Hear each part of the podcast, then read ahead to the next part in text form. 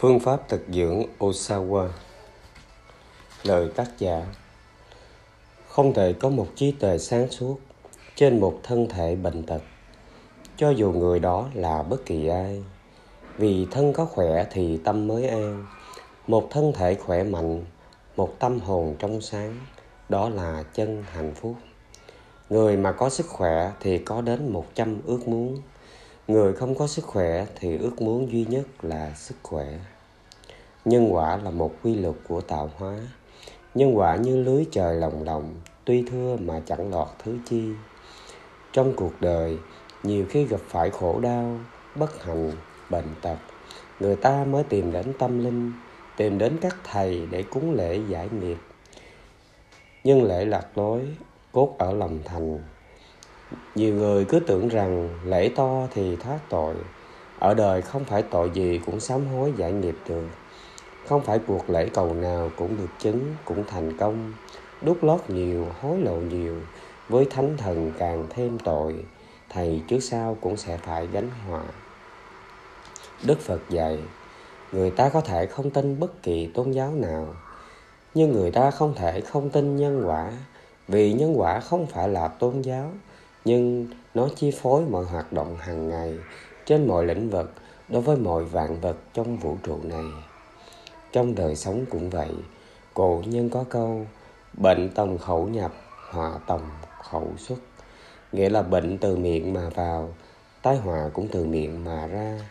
Vì vậy, ngày nay do ăn uống bất cẩn, mất quân bình âm dương, do khoái khẩu, lại cộng thêm thực phẩm bẩn, ngày một gia tăng đã đưa đến nhiều bệnh ung thư tim mạch tiểu đường, suy thận, loãng loãng xương. Chúng ta ăn những thực phẩm bẩn, đó là nhân. Chúng ta sẽ phải nhận quả bệnh tật là điều tất yếu theo đúng luật nhân quả. Thật ra con người cứ chìm đắm trong danh lợi lo nghĩ quẩn quanh, tích chữ làm giàu mà quên đi cái sự vô thường ở đời. Không chịu tu tâm sửa tánh, không chịu ăn đúng, tu đúng. Tâm trí thì đảo điên thần trí thì bất nhất. Tủ sắc thì quá độ hỉ nộ thì bất thường. Dinh dưỡng thì mất quân bình chỉ thích khoái khẩu, lại sống nghịch với thiên nhiên.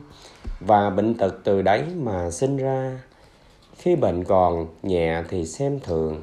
Khi đến bệnh nặng, đe dọa trực tiếp đến đời sống ta mới hoảng hốt tin tưởng vào thuốc men cùng các phương tiện kỹ thuật chữa trị hiện đại. Suy cho cùng, thuốc men cũng chỉ là trị phần ngọn, tạm thời khiến cho bệnh chậm tái phát. La dai kéo dài để ta đắm chìm trong dục vọng, phiền tối một thời gian nữa. Đến khi thuốc men trở nên vô hiệu, bệnh tật tái phát thật nhanh thì y học đành bỏ tay. Y học hiện đại đành bỏ tay và con người cứ mù mờ chấp nhận xem như đó là số mệnh. Đây chính là một sự nhầm lẫn, một sự mê tín rất lớn mà ít ai để ý. Nguyên nhân chính của bệnh là do chúng ta quá bận rộn với đời sống hàng ngày. Nếu sống càng tiện nghi thì họ lại càng lao tâm khổ tứ để đạt cho được cách tiện nghi hơn thế nữa. Lại thêm vào lòng tham muốn chiếm đoạt tranh đua để thỏa mãn dục vọng nhất thời khiến cơ thể trở nên mất quân bình, rối loạn hoạt động toàn phủ. Con người cứ ngày càng sống lệch với quy luật của vũ trụ, mất đi sự an nhiên tự tại vốn có. Hay nói một cách khác là họ mất đi chính mình. Chỉ có mạnh dạn dứt bỏ cái nhận thức, cái hành xử và cách ăn uống sai lầm để trở lại cái tinh thần nguyên thủy, trở về với mẹ thiên nhiên mới là yếu tố tiên quyết để trị căn bệnh trầm kha của loài người. Muốn thân khỏe tâm an, chúng ta hãy ăn cho đúng và tu cho đúng. Ăn đúng là ăn uống quân bình âm dương, phù hợp với trật tự vũ trụ. Thức ăn thuận tự nhiên theo luật vũ trụ sẽ khôi phục lại năng lượng trực giác của chính mình. Ăn đúng là ăn trong chánh niệm, ăn chậm, nhai kỹ, ăn với tâm biết ơn và hoan hỷ như đức phật dạy trong kinh tứ đại tứ niệm xứ, phải ăn uống, nếm, nhai trong sự hiểu biết rõ ràng. Tu đúng là tu tâm, sửa tánh, cái thiện thân tâm và khai mở trí tuệ. Tu đúng là luôn sửa mình, chứ không phải đi tìm lỗi người, không làm các việc ác, nên làm các điều lành, giữ tâm ý thanh tịnh tạo nhiều công đức, phước đức, giảm bớt nghiệp lực cho thân tâm an lạc.